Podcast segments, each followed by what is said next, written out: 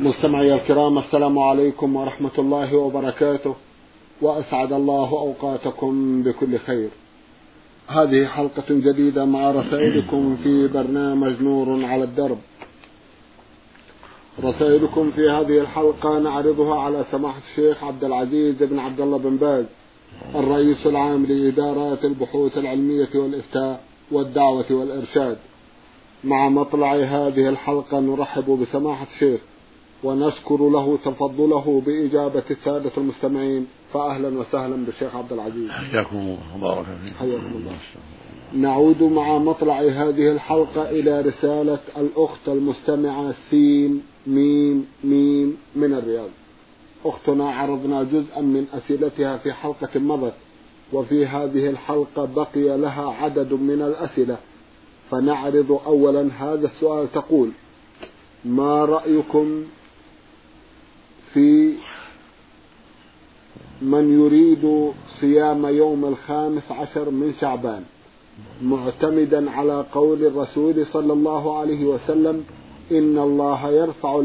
إن الله يرفع أعمال السنة في هذا اليوم.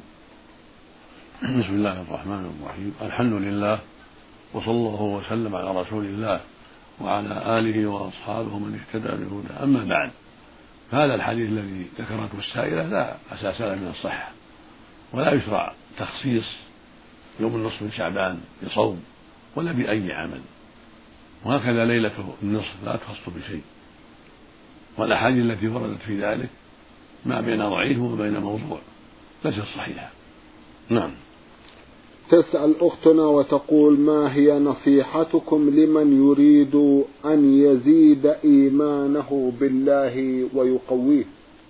نصيحتي لكل مسلم ولكل مسلمة الإقبال على القرآن العظيم والإكثار من تلاوته فهو يزيد الإيمان ويزيد التقوى ويحصل به الهدى والثبات.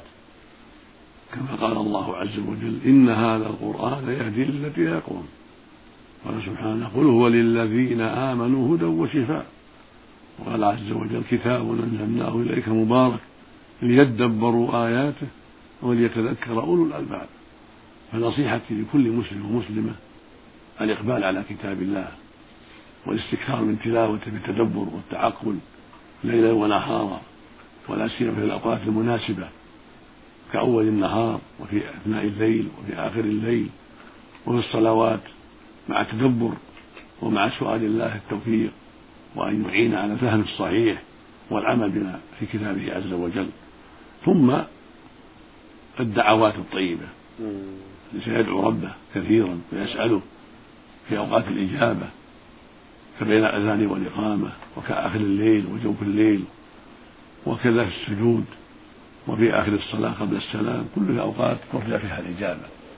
فينبغي للمسلم والمسلمة الإلحاح في هذه الأوقات بالدعوات الطيبة. وسؤال الله أن يقوي إيمان العبد وأن يعينه على الخير ويثبت على الهدى. ثم أمر آخر نعم. وهو مجالسة الأخيار وصحبة الأخيار والاستفادة من نصائحهم ومواعظهم. فهذا أيضا مما يقوي الإيمان ومما يعين على الثبات على الحق والعمل به. نسأل الله للجميع الهداية والتوفيق. اللهم آمين. جزاكم الله خيرا واستجاب لكم. أختنا تسأل عن حكم قراءة الفاتحة على الميت في أي وقت؟ ليس للقراءة على الميت أصل. فلا يشرع أن يقرأ على الميت لا الفاتحة ولا غيرها. الميت انقطع عمله بالموت. يقول النبي صلى الله عليه وسلم إذا مات ابن آدم انقطع عمله إلا من ثلاث. صدقة جارية أو علم ينتفع به أو ولد صالح يدعو له. والولد يشمل الذكر والأنثى. الولد يشمل الذكر والأنثى. يعني إلا من علم خلفه للناس على تلاميذه فنشروا في الناس أو في كتب ألفها أو اشتراها وزعها بين الناس واستفادوا منها. أو صدقة جارية أوقات سب لها حتى يصدق منها في وجوه الخير وفي المشاريع الخيرية. كعمارة تؤجر نعم. جعلها وقفا تصرف وجوبها في نفع المسلمين كتعمير المساجد ومواساة الفقراء وإقامة المشاهد وإقامة المشاهد الخيرية ونحو ذلك. نعم. أو ولد صالح يدعو له سواء كان ذكر أو بنت أنثى. الولد يشمل هذا وهذا. نعم. كما قال عز وجل يوصف الله في أولادكم للذكور والإناث فالولد يشمل الذكر والأنثى. فمعنى قوله صلى الله عليه وسلم أو ولد صالح يعني ابن أو بنت. يدعو للميت. هذا ينفع الميت إذا دعا له ولده. يعني ابنه أو بنته. إذا دعوا له بظهر الغيب كان هذا مما ينفعه. فينبغي للولد ذكرا كان أنثى أن يكثر من الدعاء لوالده ووالدته بالمغفرة والرحمة تكفير السيئات وبالمنازل العالية هكذا ينبغي للذكر والأنثى أن يدعو لوالديهما نعم. جزاكم الله أما قراءة الفاتحة فلا أصل لها. لا يقرأ الفاتحة الميت طيب. ولا غير الفاتحة ليس. هذا مشروعا. ليس مشروعا. ولا يقرأ للأموات فاتحة ولا غيرها. هذا هو الصواب. بعض أهل العلم يقول يلحقه يلحق الثواب للميت ولكن ليس عليه دليل.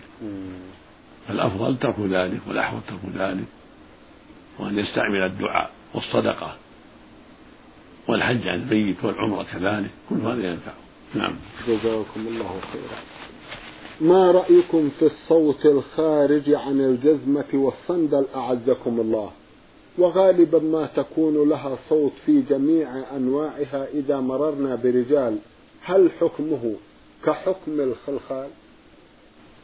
قد يقال إن هذا الشيء ليس في الاختيار والخلخال في الاختيار ولكن بكل حال ينبغي للرجل والمرأة عدم استعمال ما يكون لها صرير وصوت إذا تيسر ذلك ولا سيما المرأة فإنها أخص يلفت النظر ويلفت الناس إلى سماعه والنظر لصاحبه فينبغي لها أن تختار شيئا لا صوت له ولعل هذا من الواجب. يشبه الخلال يشبه الخلال بعض الوجوه وإن كان ليس مثله لكنه يدعو إلى النظر إليها والالتفات إليها فربما روي شيء منها. فالحاصل أنه ينبغي للمرأة أن تتخذ شيئا لا صوت له يعني حذاء لا صوت له.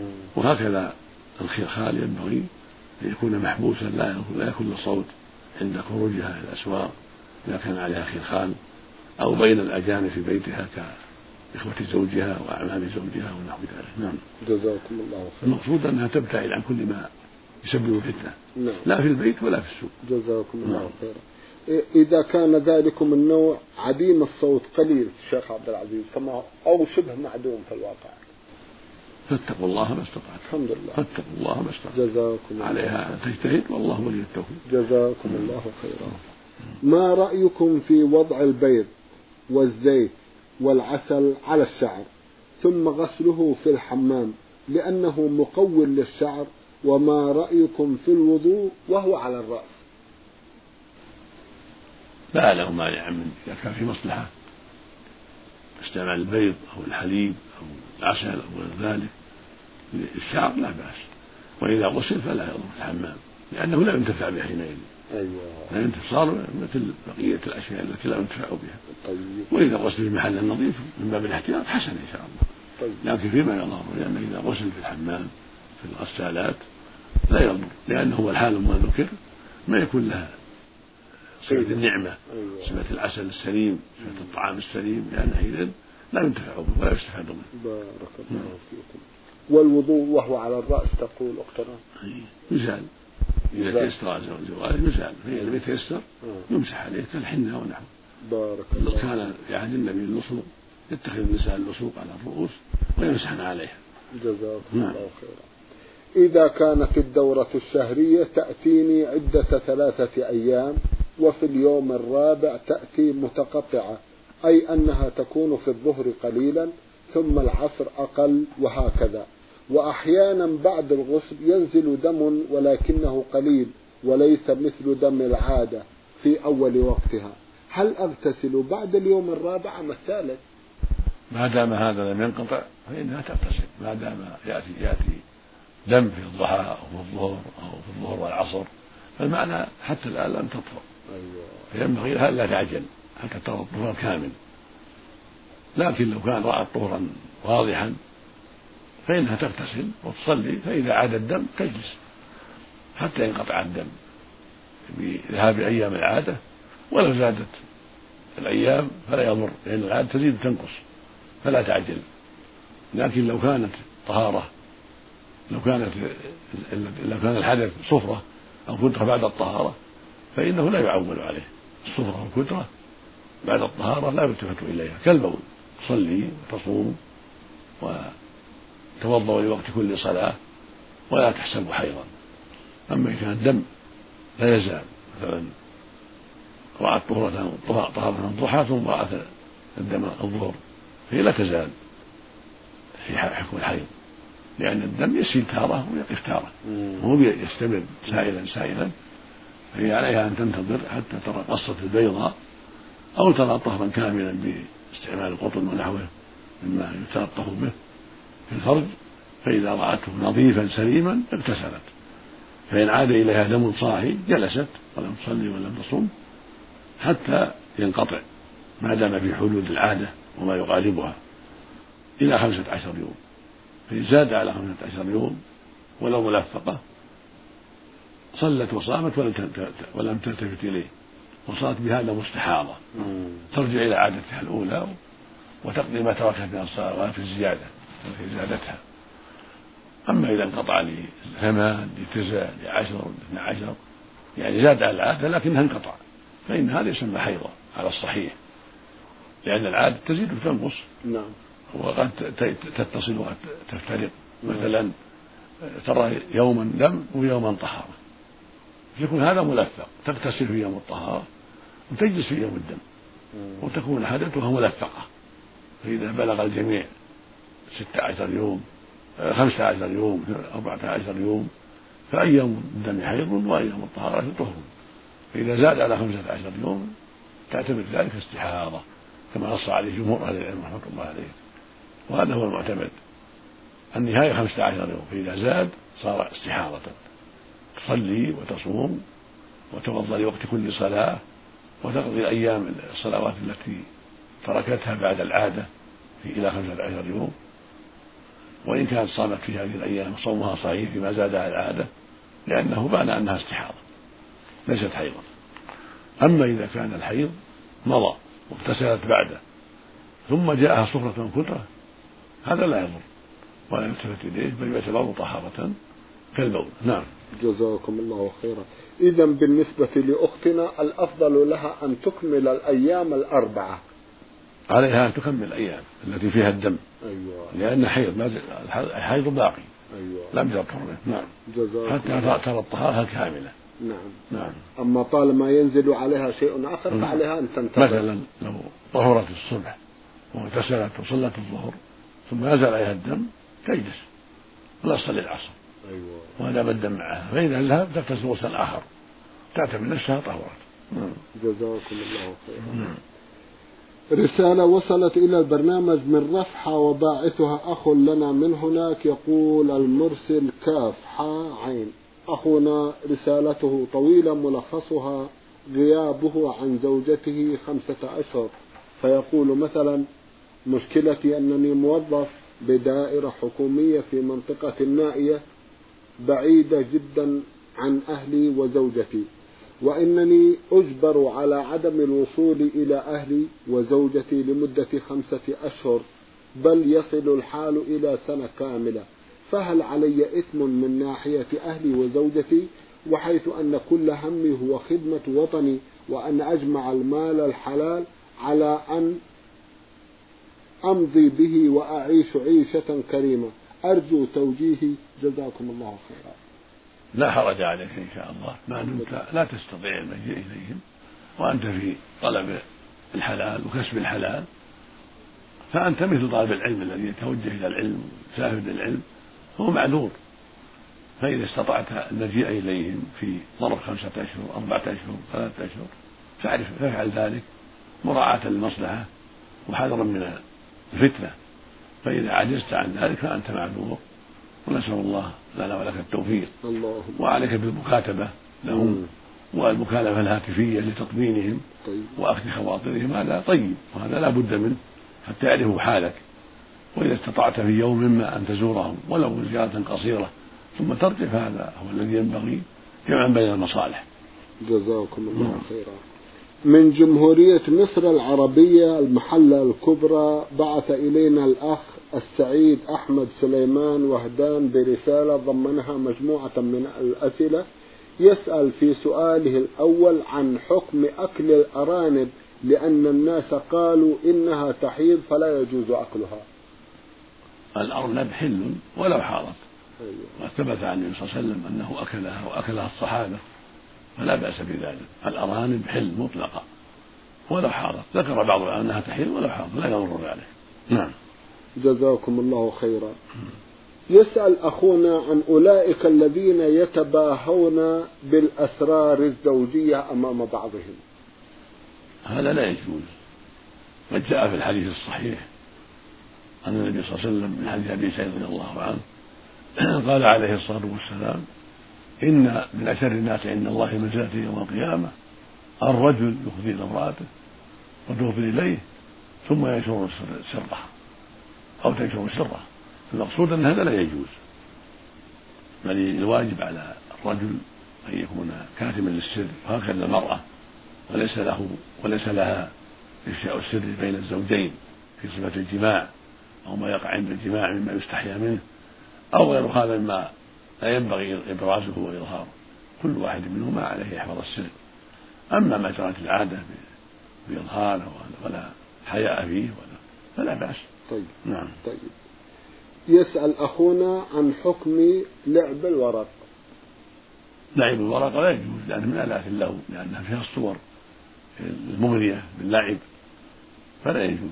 وهي من آلات الملاهي فيما نعلم فلا ينبغي بل لا يجوز اللعب بها لما تفضي إليه من اللهو عما يجب من الصلاة في الجماعة وربما أفضت إلى مخاصمات وسباب حسب ما ذكر أهلها. نعم. جزاكم الله خيرا. رسالة وصلت إلى البرنامج من العلا وبعث بها بل بعثت بها الأخت ألف عين دال. أختنا تسأل وتقول كثير من الناس يستعملون اليانسون لتهدئة الأطفال ولنومهم. فهل يعتبر هذا اليانسون من المحرمات لأنه كمخدر؟ ومنوم للطفل أفيدونا أفادكم الله. إذا كان ليس فيه إلا مجرد التخدير للمرض وعدم الشعور بالمرض فهو من جنس البنج ليس فيه محذور. إذا كان من مادة لا حرج فيها. أما إن كان من مادة الخنزير أو مادة أخرى حرام من الكلاب أو غيره فلا يجوز. أما إذا كان من مادة صالحة من مباحة ولكن يحصل به تسكين الألم وتخدير. الطفل تخديرا لا يضر لا يكون سكرا إنما يكون يخفف للألم مريحا للطفل أو غيره. فهو من جنس الذي يحصل به تخدير العضو حتى لا يتألم الإنسان من العلاج من جرح ونحوه. فالحاصل أنه إذا كان استعماله مما ينفع المريض أو الطفل أو وقت العملية فهو من جنس البنج أما إن كان فيه سكر من مادة مسكرة أو من مادة حرام كالخنزير فلا يجوز. جزاكم الله خيرا. تسأل أختنا وتقول ابنة زوجي تربت عندي وتزوجت وأصبح ابنها كبيرا هل يعتبر ابنها من المحارم بالنسبة لي؟ نعم. ابن الزوج وابن الزوج محرم من الربائب. ولد الزوج وولد بنت الزوج وولد ولد الزوج محرم طيب. نعم. كذلك ابن ابن الزوج هل يعتبر من المحارم؟ نعم نعم. هو كذلك. نعم. جزاكم الله خيرا. رسالة وصلت إلى البرنامج من الأخت سليمة سليمة القرشي. أختنا تقول إنها أعطت بنتها دواء معينا فتوفيت على أثره وتسأل عن الحكم. إذا كان الدواء معروف معروفا لهذا المرض وكانت أعطته أعطتها إياه عن بصيرة وعن معرفة وبالمقدار المناسب فليس عليها شيء. أما إن كانت لا تعرف أعطته لا تعرف وليست على بصيرة. فربما زاد الدواء عليها فإنها ضامنة. فإن من تطبب ولم يكن بالطب معروف فإنه يضمن. فإذا كانت بصيرة ذات بصيرة في هذا الشيء وقد جربت هذه الأمور تعرف أن هذا الدواء يناسب هذا المرض وتعرف المقدار المناسب والوقت المناسب فلا يضرها ذلك أما إن كان عندها جهل في شيء من هذا فإنها تضمن. نعم. جزاكم الله خيرا. الأخوان آدم الزائر من الأردن عمان وهو سوداني والأخ عيد سعيد غيم الميزاني المطيري يسألان عن تفسير قول الحق تبارك وتعالى أعوذ بالله من الشيطان الرجيم والذين هم لفروجهم حافظون إلا على أزواجهم أو ما ملكت أيمانهم فإنهم غير ملومين. ما معنى هاتين الآيتين؟ معناها عند أهل العلم أن الله عز وجل حرم على الرجال الزنا كما حرم على النساء الزنا. فالرجل محرم عليه الزنا والمرأة محرم عليها الزنا. إلا الرجل مع زوجته والرجل مع سريته ملك يمينه وهي الجارية التي ملكها بالشراء. أو بالإرث أو بالسبي من الكفار المملوكة فلا بأس أن يطأها كما يطأ زوجته. وهكذا المرأة تحفظ فرجها إلا من زوجها أو سيدها الذي ملكها؟ زوجها معروف سيدها الذي ملكها من إرث أو ملكها بالهبة أو بالسبي من الكفار فإنه لا حرج أن يطأها. كما يطأها زوجها. هذا معنى الآية. فمن ابتغى وراء ذلك بأن تعاطى ما حرم الله من الزنا أو اللواط أو مك أو وطئ امرأة ليست زوجة له ولا سرية مملوكة أو مكنت المرأة رجل ليس زوجها وليس سيدها فإنهم في هذا يكون يكونون عادين يعني ظالمين. نعم. فلا يجوز لهم ذلك. يكونوا قد أتوا منكرا ومحرما. ويدخل في ذلك العادة السرية المعروفة وهي الاستمناء. استعمالها عدوان لأن غير الزوجة هو غير ملك اليمين. نعم. فليس للرجل أن يستعمل العادة السرية. وهو استخراج المني بالشهوة يعني يعبث بمناكيره حتى يستمني وهكذا المرأة تعبث بفرجها حتى تستمني. كل هذا لا يجوز. وهو من العدوان. داخل في قوله سبحانه فمن ابتغى وراء ذلك فأولئك هم العادون. إن الظالمون المعتدون لحدود الله. فليس للولد للشاب ولا للشيبة أن يستمني وأن يستخرج المني بالعبث بفرجه وليس للمرأة كذلك أن تستخرج المني من فرجها بالعبث بفرجها. نعم. الرسالة التالية وصلت من الجمهورية العربية السورية وباعثها الأخ سعيد السعيد الحمدان. يسأل أخونا عن حكم اليمين الكاذبة من أجل الصلح بين متخاصمين. لا حرج في ذلك. يقول النبي صلى الله عليه وسلم ليس الكذاب الذي يصلح بين الناس. فيقول خيرا أو ينمي خيرا. فإذا أصلح بينهم ولو بالكذب الذي لا يضر أحدا وإنما هو لمصلحتهما فلا بأس. كأن يكون بين زيد وعمر شحناء فيأتي إلى زيد ويقول إن عمرا يثني عليك ويقول أنا أحب المصالحة مع أخي وأنا سامح عن كل شيء ويحلف بالله على ذلك يقول واثق أن أن فلان سوف يوافق. أيوة. ثم زيد كذلك. ثم هو يذهب إلى عمرو ويقول عن زيد كذلك حتى يوفق بينهما أو بين قبيلتين. في هذه القبيلة يقول قبيلة فلان تثني عليكم والله أنها طيبة معكم وتمدحكم وتحب المصالحة معكم ولا ثم يذهب الأخرى ويقول لها كلام ويحلف لقصد المصالحة. ولا يكذب على أحد ولا يضر أحدا غيرهم إنما لمصلحته فقط مصلحة الشخصين أو القبيلتين. نعم. فلا حرج في ذلك وهو مأجور. جزاكم الله خيرا. يسأل أخونا عيد سعيد غيم الميزاني المطيري فيقول أهل الزكاة ثمانية. منهم الغارمون والمؤلفة قلوبهم. أريد أن أفهم معنى هذين الصنفين. الغارمون هم المدينون. الغارم الذي عليه الدين إما لمصلحته كحاجة بيته أو ليصلح بين الناس يغرم مالا ليصلح بين الناس. أو لحاجة نفسه وعائلته هذا يعطى من الزكاة. حتى يقضي دينه إذا كان عاجزا أو كان دينه لإصلاح ذات البين فإنه يعطى ولو كان غنيا لأنه محسن فيعطى ما يقضي به الغرامة التي أصلح بها بين الناس. أما المؤلفة قلوبهم فهم الذين يضعف إيمانهم فيعطون ما يقوي إيمانهم.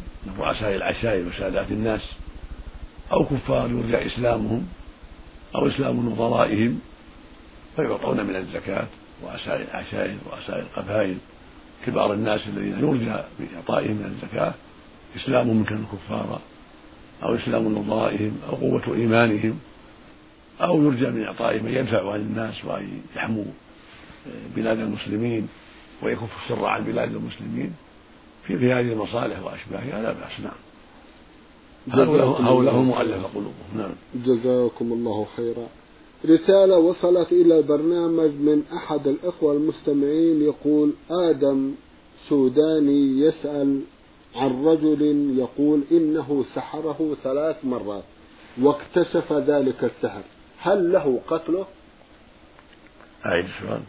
يقول إنه اكتشف أن رجلا سحره ثلاث مرات. هل له قتله؟ ليس له قتله ولكن يحاكمه إلى المحكمة. أيوه. إلى المحكمة التي عندهم أو إلى أمير بلد إن كان في بلد فيها أمير حتى ينظر في الأمر وحتى تجرى عليهم الأحكام التي تجري على أمثالهم. إن كانت محكمة شرعية فيها الكفاية والحمد لله. وإن كانت محاكم قانونية ليست محاكم شرعية آه، طلب من ولاة الأمور أن ينظروا الأمر الذي ينصفه من هذا الرد من هذا الساحر ويزيل عنه السحر بالطريقة التي لا ليس فيها ظلم ولا عدوان على أحد بل بالطريقة التي يحالون فيها أهل العلم وأهل الشرع حتى ينظروا في أمرهم وحتى يحكموا بينهم وإن كان غير محكمة. يعني تحال إلى العالم الشرعي حتى ينظر في الأمر أو يصلح بينهم وبينه بصلح يحصل به المقصود من استسماحه أو إعطائه مالا يرضيه أو فك السحر عنه إن كان السحر لا يزال أو ما أشبه ذلك. المقصود يرجع إلى أعيان الناس نعم. وكبار الناس والمسؤولين في البلد حتى يصلحوا بينهم وبينه ويحلوا مشكلته إن كان ما هنا محكمة شرعية. طيب. جزاكم الله خيرا. رسالة من المستمع ميم ميم عين يسأل فيها عن العقيقة يقول إن له ابنين الأول في الرابعة والآخر في الثالثة من عمره ولم يعق عنهما. هل له أن يفعل ذلك الآن؟ أو يفعل بثمن أو يدفع أو يدفع بثمن العقيقة للمجاهدين الأفغان؟ السنة أن يعق عنهما ولو كان كبيرين. يذبح عن كل واحد ذبيحتين. وهكذا الأنثى عنها ذبيحة واحدة مثل الضحية. ضان أو ثني معز يذبح ويأكل منه ويتصدق. هكذا السنة. وإن جمع على ذلك أهله وقراباته وجيرانه فلا بأس. وإن وزعه على الأقارب والجيران والفقراء فلا بأس. ولو كان كبيرين. ولا يصدق بالثمن. لا يذبح الذبيحة يشتري الذبيحة ويذبح. هذه السنة. نعم. نعم جزاكم الله خيرا. سماحة الشيخ في الختام أتوجه لكم بالشكر الجزيل بعد شكر الله سبحانه وتعالى على تفضلكم بإجابة السادة المستمعين. وآمل أن يتجدد اللقاء وأنتم على خير. نسأل الله ذلك. مستمعي الكرام كان لقاؤنا في هذه الحلقة مع سماحة الشيخ عبد العزيز بن عبد الله بن باز الرئيس العام لإدارات البحوث العلمية والإفتاء والدعوة والإرشاد. شكرا لمتابعتكم وإلى الملتقى. وسلام الله عليكم ورحمته وبركاته.